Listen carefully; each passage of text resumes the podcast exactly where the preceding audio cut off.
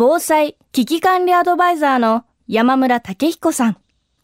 災害時のコロナ対策についてお送りします。未来授業。この番組は、暮らしをもっと楽しく快適に、川口義賢がお送りします。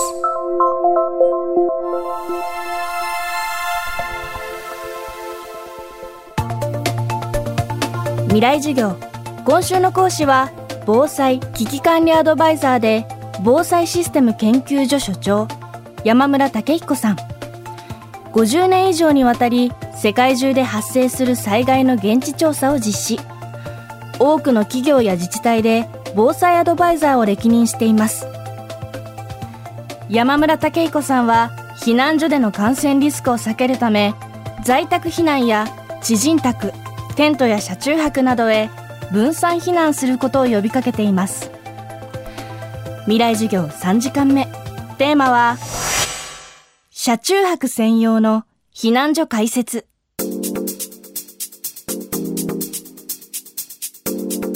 2016年の熊本地震の時にですねで私もあの本震の時には熊本にいたんですけども、その後現地回ってびっくりしたのは、避難所も随分壊れてるんですね。えー、連続地震で。で、その代わりにですね、グランメッセ熊本っていうイベントの大きな会場の駐車場には、約2000台の車が避難してるんですね。車中泊生活をしてるわけですけれども、で、これからは私は感染症が怖い。そしてこういう余震が怖いとなると、これからも車中泊者、車中避難者という方々が非常に増えるだろうな。で、県民アンケート調査というものを熊本県がやったんですけれども、それによると、自宅以外で避難した場所をですね、地震の後、アンケート調査した結果、46%が車の中と答えてるんですね。指定避難所は17%でしかない。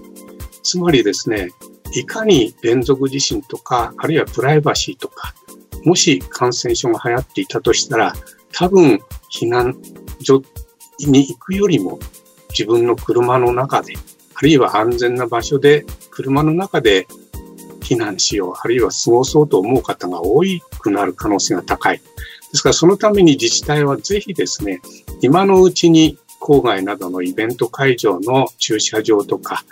できればトイレのある施設がいいんですけれども、そういったところを車中泊車用の避難場所に指定すべきだと思いますね。今ほとんどそれはやれてないと思います。まあ、都心とか、まあ、うん、非常に密集地の場合には大変難しいけれども、郊外に行けばそういうスペースとか避難所はありますのでですね、そういった点も含めたその避難所の増設の中に、えー、そういう車中避難者用の避難場所の指定というものも加えてほしいと思いますね。車の中で寝泊まりする車中泊や車での避難には危険も潜んでいます。近年、車中泊の問題で大きく取り上げられているのが、エコノミークラス症候群です。定期的にできれば、ラジオ体操ってやってますから、ラジオ体操をぜひですね、定期的にやってもらう。まあ、これを録音して、1日に2回やっている家庭もありましたけれども、そして、時々外の空気を吸いながら体を動かす。えそして水をこまめに取るというようなこともですね、その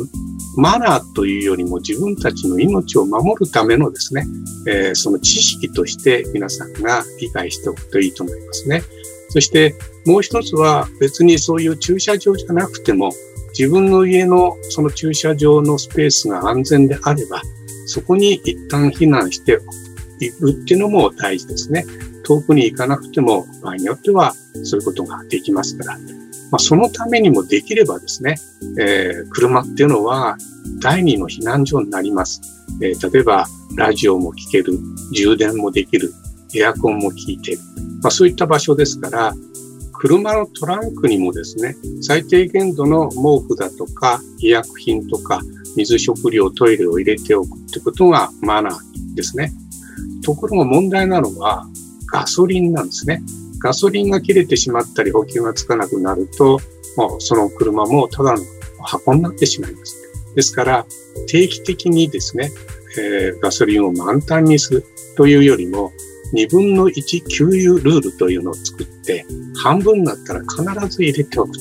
ギリギリまで使っていた車はいざっていう時役に立ちませんよね。そういったためにも、普段から常に半分は燃料があるいうようにしておくっていうことも大事なことだと思いますね。未来授業今週の講師は防災危機管理アドバイザーの山村武彦さん。今日のテーマは車中泊専用の避難所開設でした。この番組はポッドキャストでも配信しています。バックナンバーを聞くこともできます。詳しくは未来授業で検索してください。明日も山村さんの授業をお送りします。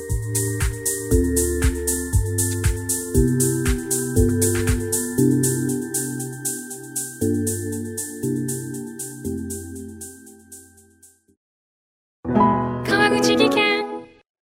階段での転落大きな怪我につながるので怖いですよね。足元の見分けにくい階段でもコントラストでくっきり。白いスベラーズが登場しました。皆様の暮らしをもっと楽しく快適に。川口技研のスベラーズです。未来授業。この番組は暮らしをもっと楽しく快適に